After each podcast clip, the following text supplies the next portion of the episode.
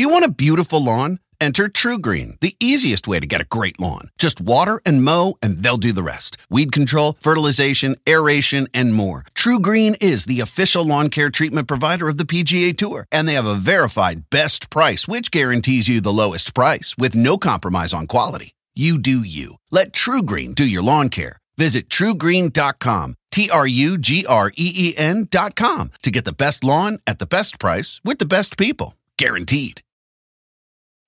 When you need mealtime inspiration, it's worth shopping Kroger, where you'll find over 30,000 mouth-watering choices that excite your inner foodie. And no matter what tasty choice you make, you'll enjoy our everyday low prices, plus extra ways to save, like digital coupons worth over $600 each week. You can also save up to $1 off per gallon at the pump with fuel points. More savings and more inspiring flavors make shopping Kroger worth it every time. Kroger, fresh for everyone. Fuel restrictions apply.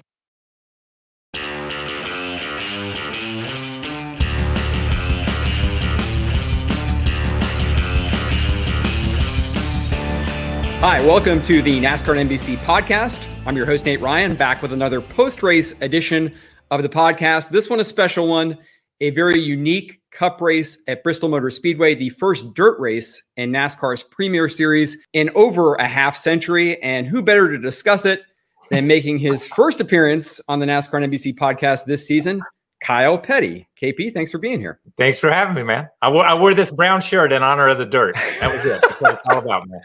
Totally about. appropriate. Totally appropriate. so, obviously, we're going to talk about the race. But before we talk about the race, I want to give you an opportunity because I think it's been well documented. There are some veterans of NASCAR, uh, some legends, some Hall of Famers, yeah. namely your dad, yeah. who had some misgivings, I think it's fair to say, about NASCAR going back to dirt racing. So before we talk about what transpired at Bristol on Monday, I just want to give you a chance to sort of explain, you know, your perspective, why there might be some resistance. Because as I understand, Kyle, it seems like it's sort of rooted in, hey, dirt racing is where NASCAR was 50 years ago. We've moved yes. past that, and this is like a regression. Yeah, and and and, and understand eh, you have to under to to understand that you had to almost have lived that. Okay, right and and and I go back, you know, my dad won 30 or 40 races on dirt. My grandfather won he won 50 races and 42 of his races that he won were on dirt. So they spent their entire careers trying to get off of a dirt. And, and they built Atlanta, they built Charlotte, they built Daytona, man. They got off the beach. They were at Daytona, they were at the Speedway. So Indianapolis wasn't dirt. Indianapolis was was the bricks, and then it was paved. So ultimately, to get to the pinnacle and get to the top of, of motorsports, you had to have paved racetracks. That's what NASCAR believed, obviously, because that's what we have in Talladega and and and Chicago and Kansas and and California, all the places we have. So to go back and to step back to dirt, those guys see that obviously as a step backwards, as a step not they don't see it as a nod to your past. They don't, believe me. They're they're not looking to the past, dude. Uh, they they don't see it that way. They just look at it and say, why would we go back to dirt? When we spent the first 15 years of the sport trying to get away from dirt, trying to get away from that that moonshine, trying to get away from that stereotypical short track driver from the south uh, with a pack of cigarettes rolled up in her sleeve, uh, that type of thing. So I, I think that's it more than anything else. Not that I think he understands the entertainment value. He understands what NASCAR was trying to do to help promote the sport. But man, it's a tough pillow or a tough pill for those guys to swallow to think, okay, we're going back to dirt after 50 years. Uh, when we tried so hard to get off of it. And completely understandable. I'm, I'm glad you brought that perspective because that, that, even sort of illuminates it even more for me. Where I wouldn't say I'm ex- I was excited about yeah. trying dirt, but I, I certainly was encouraging of NASCAR wanting to try it because you look at what NASCAR's been doing the last year or two, and it's all about what can we do to broaden our appeal and try to move in different directions and you know keep rolling here. And you know whether this was going to work or not I was willing to give it the benefit of the doubt and see how it unfolded. So let, let's talk a little bit about what we saw Monday. I've never seen a NASCAR dirt race prior to this one. Like you said, Kyle, you, have seen it. You saw probably maybe those last races in the 70s, the last yeah. race in 71 that your dad won. What were those races like? And were they comparable to what we saw Monday at Bristol Motor Speedway? No, no, no, no. Eh, no they, they're, they're not comparable. You know, pit stops mattered when they ran those races in the past. Um, and and yeah, they were dusty, dirty old racetracks. Uh, but tires were different, things were different, cars were different. Um, we didn't have these cars that are right on the ground. And even though they took the splitters off and stuff, these cars are still pretty dang low when you watch them on dirt. We had at the time, at the time, if I go back and and and I take a lot of this just talking to my dad, they had the best technology that they had in 1968, 69, and 70 to run dirt. And, and that's what they did. You know, they could take that car and run it on a dirt track, they could run it on a short track, but they used every tool in their toolbox to be able to do it. These guys, they didn't have that opportunity. Uh, NASCAR gave them a few things that they could change and offered to change, take the splitters off and do things. But basically, they were taking an asphalt car and running it on dirt. And and I heard uh, during the broadcast yesterday, you know, Mike Mike Joy said, and not to call Mike Joy out, please, but the but Mike Joy said, you know, well, the reason they're running windshields is because that's what they did in 1970. Well, you know what? They only run a four point harness in 1972, but now they've got these carbon fiber seats. Technology moves. And yeah. I think that was one of the issues with what we saw yesterday is NASCAR really, really, really tried to do a throwback race uh, and do a dirt race the way they used to, not taking into account how dirt cars have changed, not taking into account how dirt racing has changed, not taking into account how technology has changed in what the stock car is that we run today uh, compared to what that was. So I think it was a good try. Um, I think it can work. It could work. Um, I think that's a they they they put a, a, a decent foot forward under trying circumstances yesterday um, with everything that happened all week. But I think it could be fine tuned. It could be honed. It could be be changed to where it could be something. It could be something. Now, then the question really does become: Do we need a dirt race in Cup racing? Do we need a dirt race to prove that our drivers are the most well-rounded group of drivers in the world? I don't know. Maybe they need an oval in Formula One to prove that their drivers are the, are the you know, I mean, I mean, we yeah. can add and we can tweak every form of racing if you want to say that. But why does NASCAR keep getting the finger pointed at it to say, well, you got to do this so you're the most well-rounded group? You don't have to. You, you don't have. Listen, yeah. they used to have dirt champ cars.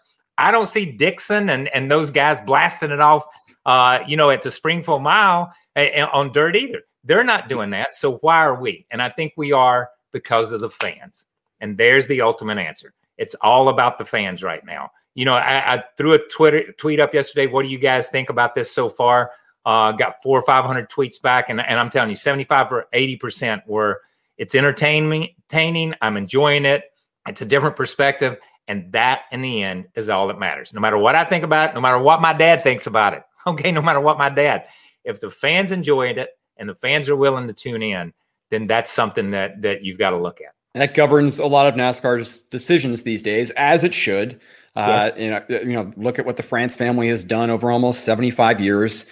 They have made a huge point of saying it's about the show. Uh, yes, we're a racing series and there's a purity of racing, but it's mainly about entertainment. So entertainment is about keeping fans happy. And I mean, to your point, KP, I, I, looked this morning. I don't know if this grew in number, but I think I saw 1,500 replies or close to it to that tweet you put up. And my mentions, I, I felt like it ran uh, maybe 60 40 in favor. It felt a little bit generational. It felt a little bit mm-hmm. like those who were new fans loved it. And of course, like you said, like you expect, the, the old timers maybe didn't quite think it was as great. Let's talk briefly though. You know, you mentioned improvements. Certainly, they're going to look at visibility, the windshields. Uh, Scott Miller, NASCAR VP of competition, said today that they're going to have a different tire anyway because it's a different car. But in terms of construction, I think they'll look at a tire that maybe doesn't wear the same way. Uh, and of course, um, switching to single file restarts with 80 laps to go or whatever probably not ideal. So, what would be on the Kyle Petty list of things that NASCAR should take a look at, knowing this is going to be a, a dirt race again in 2022? Yeah, I, you know, I, I, will say I don't know about the dust. I was not there. All I all I know is what I saw on TV, and I will. I, but I will say this: is you've been there, I've been there. There's been a million fans that have been at that racetrack in their lifetime. When you get down in that hole in the summertime, there's no breeze blowing, so that dust is not going to go anywhere. You know what I mean? Because you're inside that Coliseum, you're inside that stadium. If yep. they had run this at, at, at a Martinsville, if they had run this at a Wilkesboro, at a Richmond, where it's not completely surrounded, at least you would get a breeze that would blow some of the dust away. You know, they're going to have to have a god awful exhaust fan, a big, huge exhaust fan on the top of that thing to pull that plume of dust out to eliminate that totally, totally. Uh, and I'm not sure they ever will. I, I, you know, I look at it and and I, I honestly, I was a fan of the tire wear. I'm I applaud Goodyear for what they did because if you could manage your tires, you could win the race. And what's wrong with that? What's wrong with a driver having to manage a tire? Why should I count on Goodyear to save my butt every week by making a tire? I should have to manage it at some point in time. It's called racing. It's been a part of racing from the very, very beginning. So, you know, the tires off of Joey Logano's car on that one pit stop that they showed on TV, they looked half worn where tires off other guys' cars were already blistered and in the in, into the cord almost. So is that Joey's fault that he saves his tires and he's better tire manager? Now you penalize him by dumbing it down and making the guy that can't save his tires, you're bringing him back into the game. That's not the way it's supposed to be, man. Listen, I'm going to tangent here for one minute. I hate the lucky dog. Hate the lucky dog. Okay. And here's why. Why should you get something? Why should you get your lap back when I lap you what do I get? What do I get? I did the best I could. I drove my car. I led the race. I drove around the racetrack. I lapped you. I get nothing and you get something. The loser gets an award, but the winner gets nothing. Okay, off that tangent. Now I'm back to the, to this. It's okay. Think, just briefly, I just want to throw in our friend Monty Dutton used to refer to that as socialized racing. In a sport is. built on capitalism, that's your socialism yeah. in the middle of it. That is the best way. Thank you, Monty Dutton. That is the best way to put it. That I hate that, and I understand it's for safety but I hate it, hate it, hate right. it, hate it. But if I go back, I, I, think I think the car needs to be worked on. Um, I think the cars obviously need to be they they need to allow the teams to have a dirt car to have a dirt car. Listen, if I go and look at and and everybody wants to we go back and everybody wants to say Ooh, you know 50 years ago we did this yeah but look at what a race car looked like 50 years ago compared to the day look at what your local short track dirt car looked like 20 years ago compared to the day. Local racing changes too. Technology reaches that and it's changed too. Why are you penalizing cup drivers and cup teams and making them run this asphalt machine on dirt? So I think that has to change. You know, I, I think there's, I understood, I understood the heat races and all that stuff. But that was a huge selling point for me. Man, I wanted to see some heat races. I wanted to see how this thing was going to shake out. And I, I, was disappointed. Nobody's fault with the weather. Rules should never be changed in the in the middle of a sporting event ever. Period. End of conversation. I don't care how much money that is on the line. Um, you you just can't. If I go into it one way, you know that's the same thing as I go into the Daytona 500 and all of a sudden, once again, another tangent. I hate the overtime rules because the entry blank says Daytona 500, not the Daytona 507 and a half. Okay. It's a 500. So my strategy should be for a 500 mile race, football games, all that stuff. Listen, I hate overtimes. My bad. Okay. So now I'm back on it. I think there's so many, there's just tweaks. I, I don't believe, look, watching it yesterday, the racing was racing at Bristol. We were going to see that on concrete. We are going to see that same type racing on asphalt.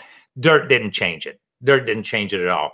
That that type of racetrack. So if it doesn't change that right type of racetrack, I think you have to question: Do we just really need to go to a dirt track? Do we need to go to Eldora? Do we need to go to Knoxville? Do we need to go somewhere that is a dirt track? That the dirt's not 10 feet deep, that the dirt actually reaches the core of the earth at some point in time. That's how deep it is. you know, do we need to do we need to go back to something like that? That's a question that needs to be answered. Uh, and I know they announced yesterday they're going back there next year, but to me, that's a question. Windshields are a question. The front splitters, the valances, and what that is needs is a question. Um, I think there's so many little things like that uh, that, that you're going to have to look at to, to before before we really are can say that we ran a dirt race because that we were kind of half pregnant yesterday. Yeah, and as you said, they are going back to Bristol in 2022. But you raise a great point. I think Eldora and Knoxville are dirt racing as God intended it with real dirt that, as you said, actually yep. goes into yeah. the earth. Let's talk a little bit about the driving performances because if we had seen this race at one of those traditional dirt tracks, perhaps we would have seen more of these so-called dirt racing ringers uh, excelling. And instead, we saw surprises. KP. I mean, the, the winner of the race, Joey Logano, just started dirt racing like last week. Uh, Martin Truex Jr. wins the truck race, runs top five all day. He doesn't know dirt. Daniel Suarez is up there, finishes fourth, leads a bunch of laps. He's a dirt newbie uh, by about a week as well. Uh, what, what did you make of all these guys who didn't have a lot of dirt experience running so well? You know, I think Dale Jarrett said it best. And Jeff said it one time during the broadcast. Jeff Gordon said it early on. He said it's almost turning into an asphalt track. And I think if I look at Truex and I look at Joey, and especially if I look at, at, at Daniel Suarez, they drove all day long like it was an asphalt track. Hence the tire wear on Joey Logano's car. Okay. He w- didn't have it hung out. He drifted in, he got it set, and he drove straight up off the corner. They commented a million times on how Daniel drove straight up off the corner. He's getting good drive off the corner.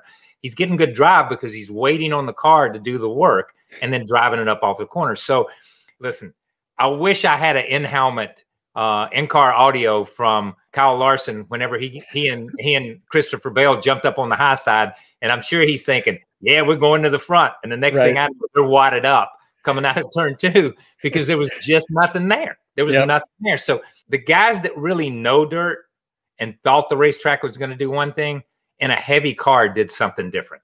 And, and I think it caught him out a little bit, honestly. Ryan Newman presented himself well. Uh, I thought Ryan Newman did a great job with, with the dirt experience and a lot of dirt experience he's had. But what I took from it was, and and and I say this on a weekly basis, we see the Gibbs team, we see the Hendrick team, we see the Penske team, we see teams run up front, and, and we think, man, those guys are they got it going on. And you see those drivers, and you begin to just associate those drivers as winning race car drivers.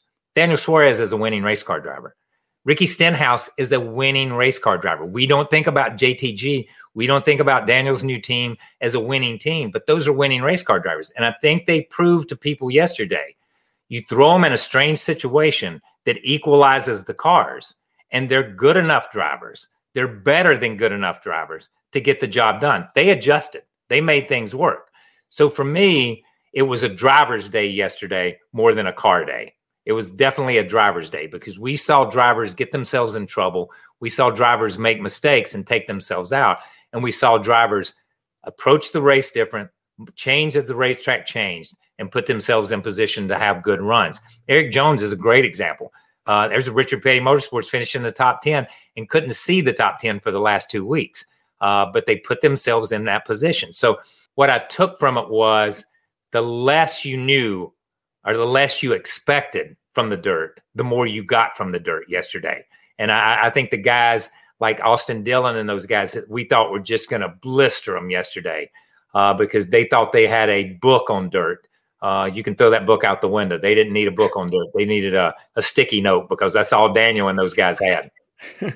yeah, you certainly, as you, to, to, your point, like if you were searching around looking for that cushion, that probably was going to be a little bit of a hindrance. And uh, I, I, just want to run through this. Our, our friends at odds powered by PointsBet Sportsbook uh, put out the odds going into the Bristol race. And you'd expect the top five were Kyle Larson, Christopher Bell, Chase Briscoe was the third most favored driver. Chase Elliott and Kyle Busch also made their, their list of the top five.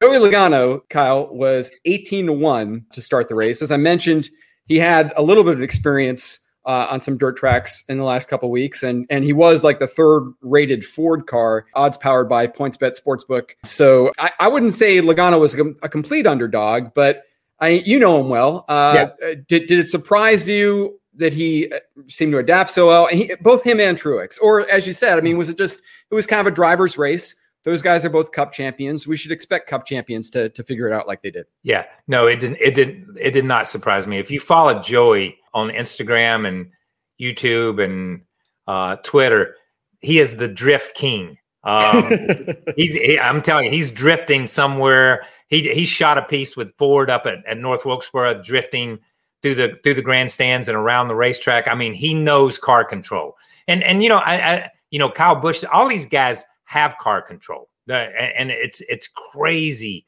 how how special they all are. But Joey is and and I've said it before. Man, Joey's what, 29, 30 years old, right along in there. He's got Kyle Busch numbers and nobody gives him credit for it. When you when you look at wins, when you look at championships, when you look at that. Nobody gives him credit for it. He is an extremely talented race car driver, but he's that driver right now that everybody loves to hate. So that's okay. He just keeps winning races. Truex is the same kind of guy that goes out there and just quietly gets it done. You don't expect anything from him. Nobody expected anything from Truex coming into the truck race. Nobody expected anything to from him when he lapped the field at, at, at Charlotte and led every lap. It seemed like he's just that kind of driver that just goes out and gets it done. And Suarez is the same way. Suarez, first time Suarez had been on a dirt track was Tuesday before this race on a Monday. Only six days, six or seven days. So when you look at it, these are guys who have a tremendous amount of talent. It doesn't always come through. They they're not always able to show it. Um, but put in certain situations, man, they just get it done. And those guys, and and I think yesterday was a great redemption race for Ricky Stenhouse. Um, as much as as you look at him and you think, man, he needs to be doing better. He could do better. Ricky Stenhouse was my pick uh, last Monday for this race, and nobody was mentioning him. And I'm like, Stenhouse going to be good, man. Uh, and he just had a solid day. But I, I just think that that it shows how these guys do adapt, but it shows the the depth of what their skill level really is. I certainly lamented not putting Ricky Stenhouse Jr. in my fantasy lineup. Like you said, he sort of just soldiered through the day, ends up finishing second. Obviously, has a lot of dirt background. One more name that we haven't mentioned yet, and I want to get your take here before we wrap up. We haven't mentioned Denny Hamlin. And again, great that I've got you on this episode of the podcast, KP, because I want you to analyze the Denny Hamlin Joey Logano battle that had a lot of people talking afterward. Final restart after Denny had complained a lot on his radio, vociferously saying that Logano he felt like was cutting him off a lot.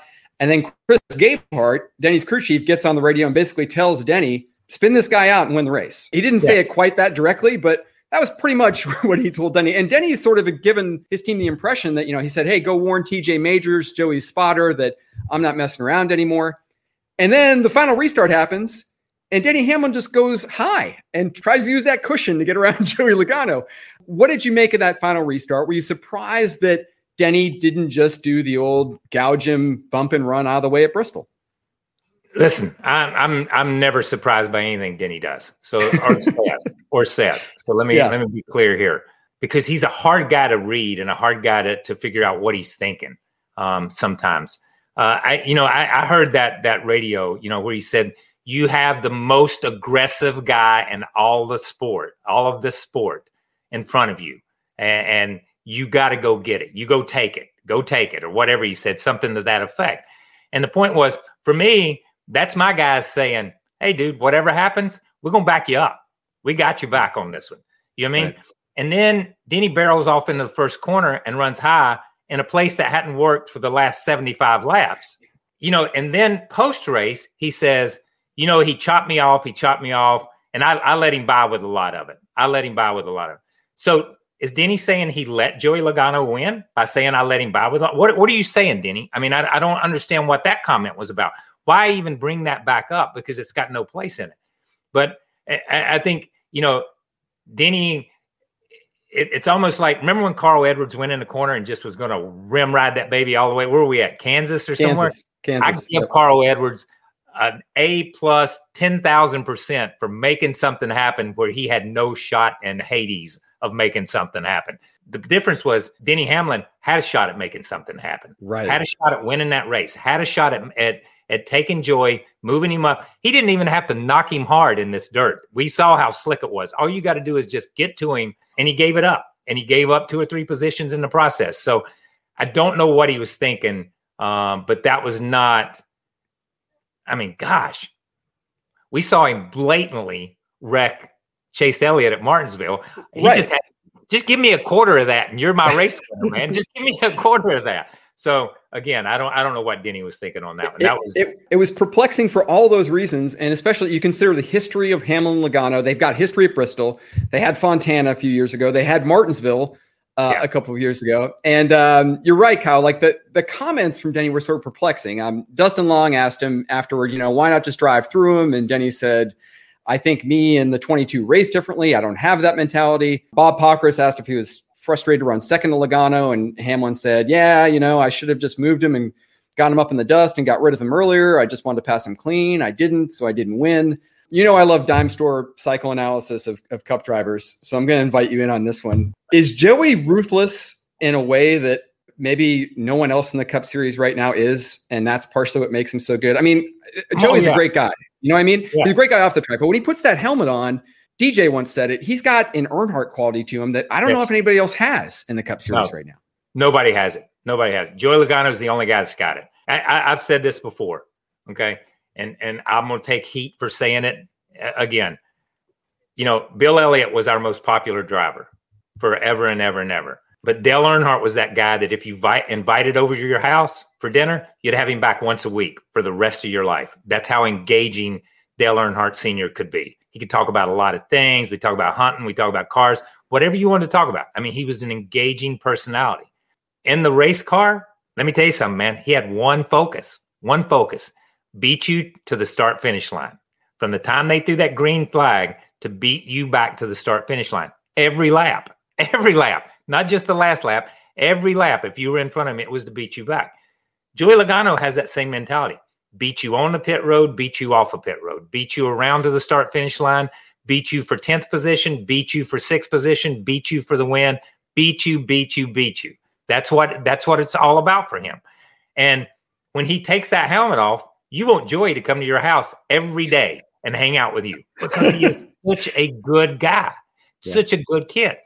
Um, but he puts that helmet on and he is the caliber of race car driver that a Cale Yarborough, that a Dale Earnhardt Sr., that a Richard Petty, a David Pearson, a Bobby Allison, that golden era where people they weren't friends. They were acquaintances, but they weren't friends. Okay. And and that's what it takes. You know, I went off on the lucky dog thing because we were we were raised to race. When you get a lap, guy lap down, it's like catching a snake in your backyard. Once you get your foot on his neck, don't let your foot off because he'll come back to bite you. If you let a guy back on the lead lap, you're going to have to race that guy later in the race. He'll come back to bite you. That's why you beat people, beat people, beat people. And Joey has him. Listen, Joey already has him beat like Earnhardt used to in a certain way because you heard the crew chief, you heard Gabehart say, he's the most aggressive guy in the sport. When the crew chiefs and the other teams are acknowledging that, I got to think those drivers, when they get in their helmets, they they acknowledge it too. Now they believe they can race with him, but Joey Logano is that Dale Earnhardt guy.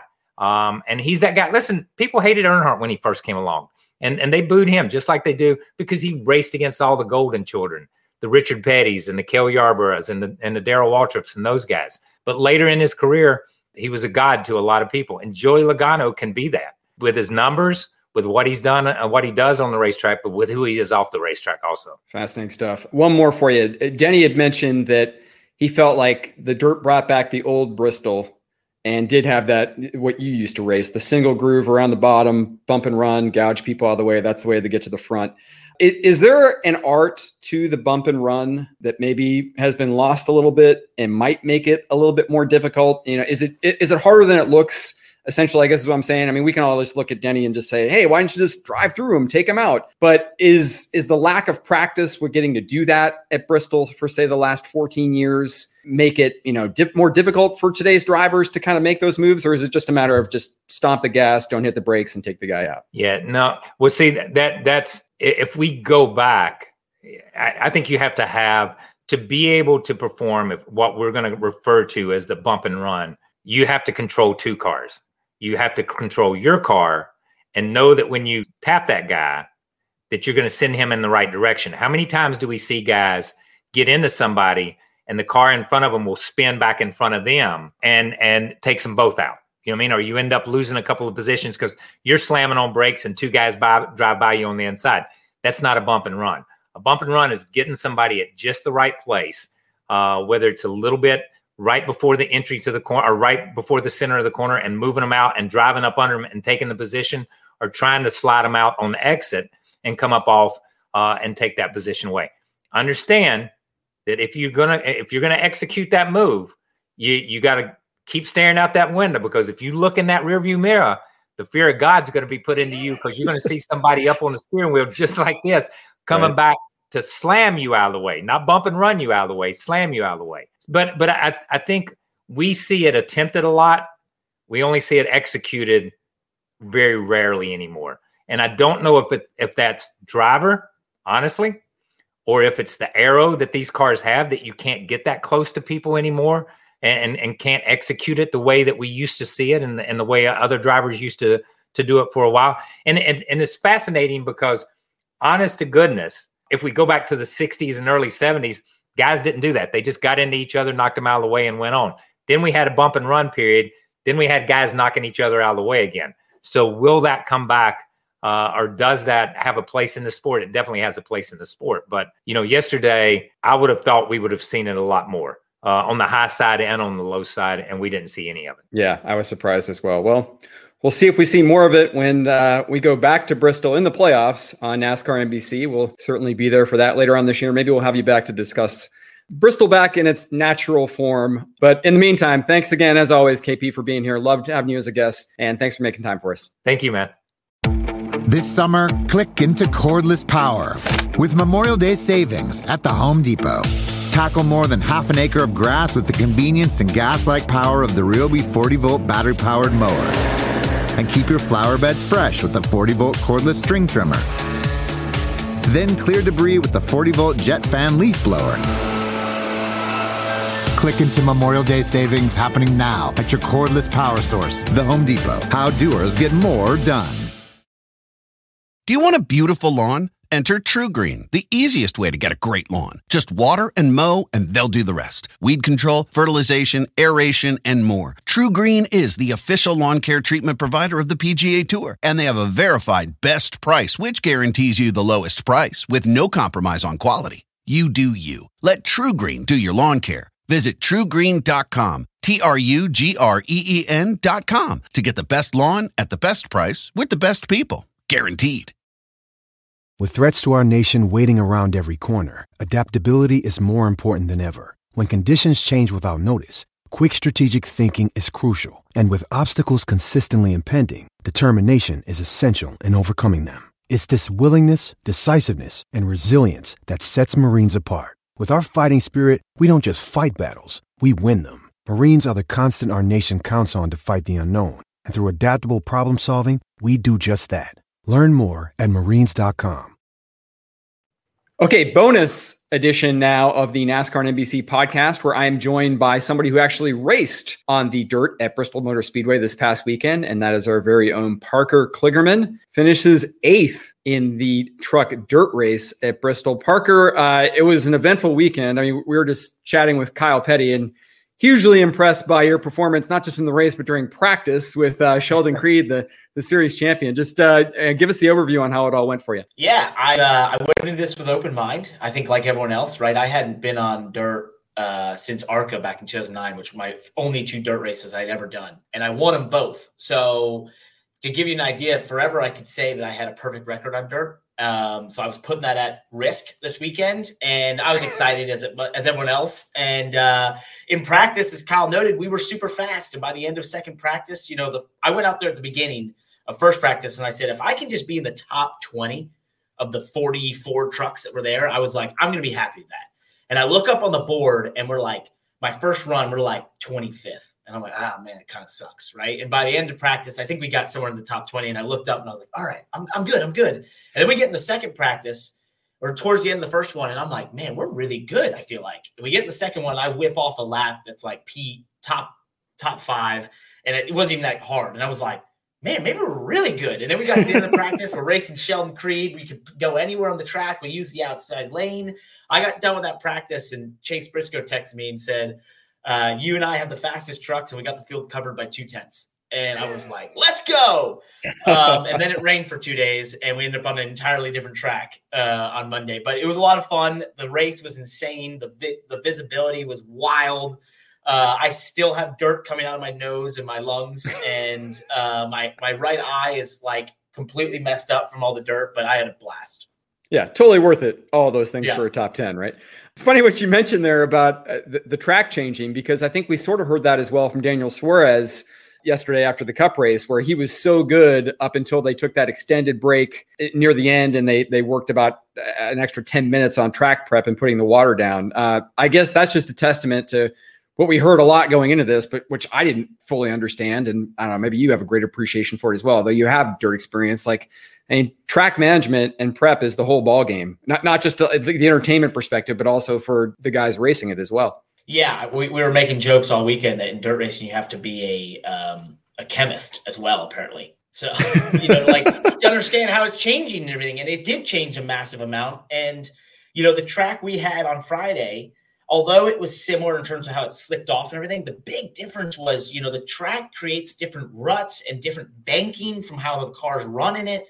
And so, you know, three and four com- from Friday to Monday was an entirely different corner. Like it had no similar characteristics whatsoever. There was a bump off of four in uh in practice that like you could put your right rear in and it would like hook up. And then we came to the race and it was just none of that. And so you were just sliding the whole time off it. And so that dynamicism, though, like that's what was so cool about this weekend, right? Nate, like I told a couple people, I said, go watch practice, watch one car go around that track by itself on the dirt track, and then go and watch one car on the concrete track. And you're going to know what made this so exciting. It wasn't that, you know, maybe the racing was particularly better or anything. I think the thing that made it exciting was the cars were visibly dynamic, right? Like you saw yeah. Them moving around. You saw the drivers working the wheel. You saw, you know, the, the bias ply tires allow the car to get so much more sideways and the, the way they had to have them off the ground, they slammed down in the corner. That is something that I was saying to someone there this weekend. I was like, we have not seen that since probably 2004, 2005, right? When right as we figured out coil binding and they aired the importance of how that aero platform works we have not seen visibly dynamic race cars in a long time. And I think that is what was the hidden secret to what was so cool about this weekend. Which uh, puts an emphasis, certainly, as you said, Parker, on driver talent. That's what everybody wants to see. Uh, but it was interesting what we saw unfold, especially in the Cup race on Monday. I was talking to Kyle Petty and Dale Jarrett about just just now about how it wasn't the dirt ringers. It was Martin Truex Jr., it was Daniel Suarez, Joey Logano, the race winner. And, and it seemed as if they were treating it less like a dirt track and more like, you know, not an asphalt track or a concrete track that just happened to have dirt on it. It seemed like they were like straight lining the corners more. Your take on that. Was that maybe why did be did having a dirt background maybe not be as big an advantage as we thought because of the way the track raced? I think there. I, I, think it goes the same thing. You know, where the idea of ringers is so old, and to me, it's just like it's out of touch. Like we've never seen road course ringers truly come in and become the end all be all. Right? It just doesn't happen. Like, sure, there was a time period where they were maybe competitive, but it's like you're not going to hop into this, the NASCAR Cup Series and be, uh, you know, miles ahead of all these drivers because you happen to know track type different, right? Mm-hmm. At the end of the day, I think it was I can't remember who said it, but it's it's harder to learn the nuances of a stock car than it is to learn to go around a road course. I think the dirt was the same example, right? Where the best stock car drivers in the world are going to find themselves at the front no matter what you put them on. If it's going to be the moon, they're going to find themselves, you know, ahead of everyone else. So, and then in terms of the driving style, yeah, of course, because it's 3,400 pound cars that are not meant to be driven that sideways. We still were more sideways than we've ever been, and I think you'll ever see a stock car uh, outside of that dirt track and being on a bias ply tire.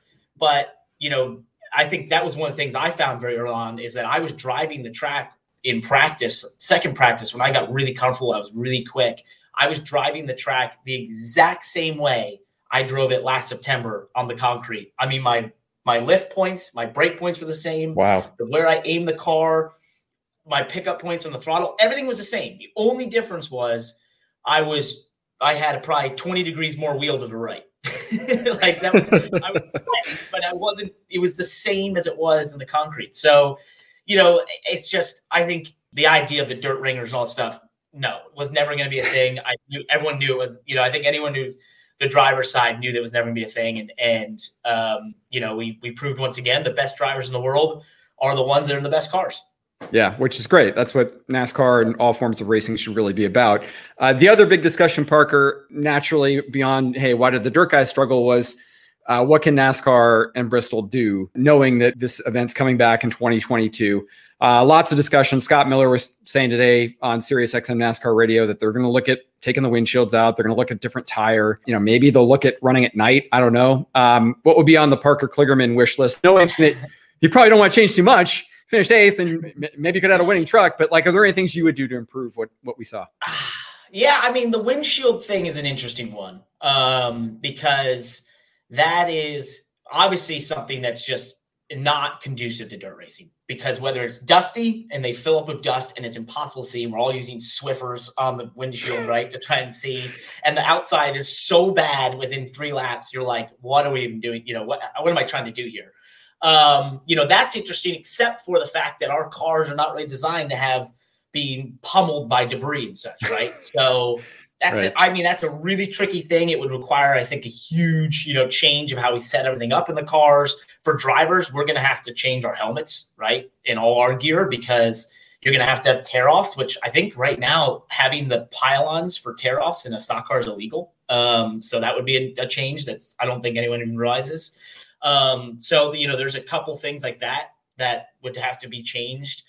Gosh, I, I just think that's such a. It would definitely be conducive to us being able to race on the muddier side, right? Except for the other problem, the mud was just covering the grills. Like, you know, how are we going to get air to the engines? That's that would be a change we'd have to make. So I'm not sure about all that. I think the more one of the things I think would be interesting is, um, you know, with all that they're spending to do this and everything, maybe it's different types of dirt, right? I saw a couple of people talk about like maybe we ship in dirt from the Midwest and one year, and the next year we ship it in from the West, and I don't know. I know that'd be super expensive, but like sort of like motocross, right? Where they supercross, they ship in different types of dirt. I wonder if it would be interesting. You know, this time we raced on true, you know, Virginia clay. Maybe next year we race on, you know, Ohio, whatever that dirt is. I have no idea. Sure. Um, but you know what I mean? Like that could be a way to change it and keep it even more dynamic. So I just think it's uh, there's a lot of interesting things in that realm. I don't know if anyone has the perfect answers, um, but at the end of the day, one thing that's really cool is just that you've got cars sliding around, moving around, and you know, as long as we harness that and continue to allow that to happen, I think you're gonna have a great show.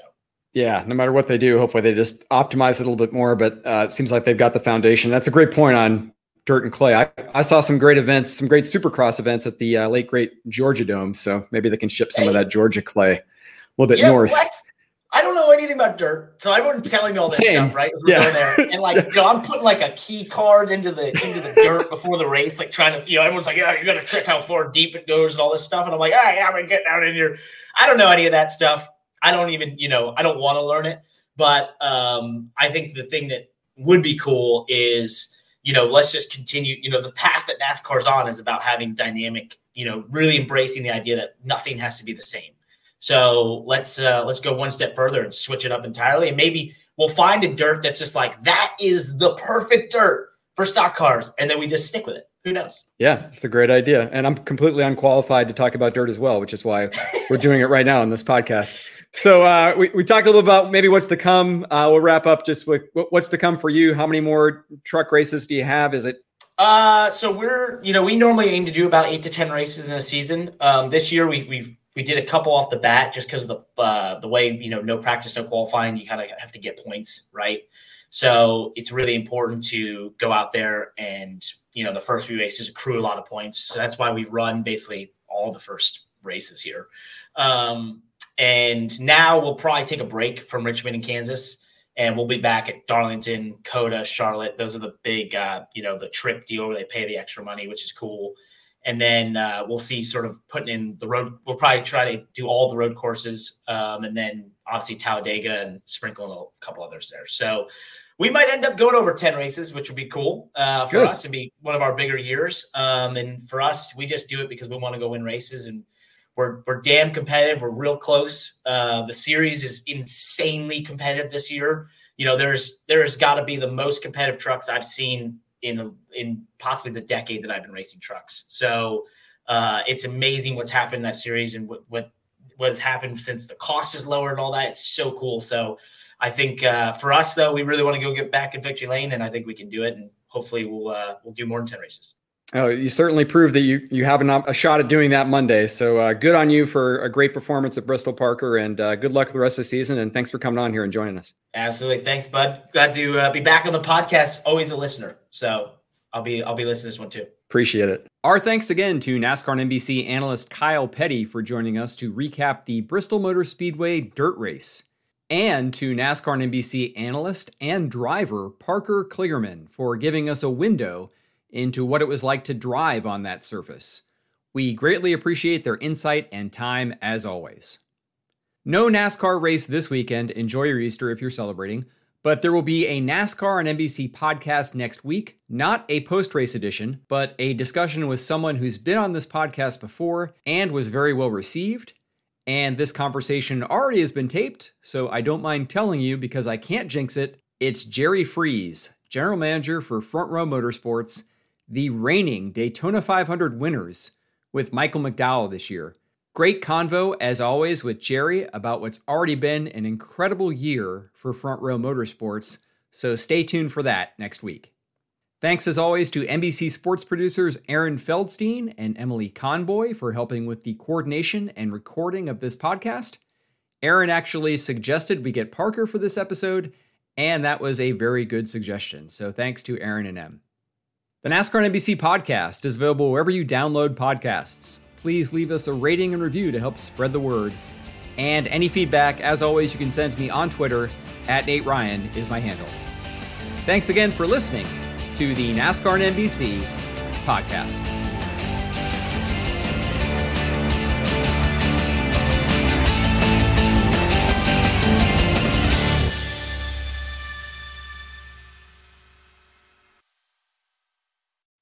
Do summer projects your way with Memorial Day savings from the Home Depot. With free delivery on over 2 million items, you can make the most of summer grilling and dig into gardening. Plus, get same day delivery on thousands of products like power tools and storage to tackle any last minute garage project. Summer your way with Memorial Day savings from the Home Depot. How doers get more done. Order select and stock items by 4 p.m., subject to availability. If a friend asks how you're doing, and you say, I'm okay, when the truth is, I don't want my problems to burden anyone. or you say, Hang it in there. Because, If I ask for help, they'll just think I'm weak. then this is your sign to call, text, or chat 988 for free, confidential support. Anytime. You don't have to hide how you feel.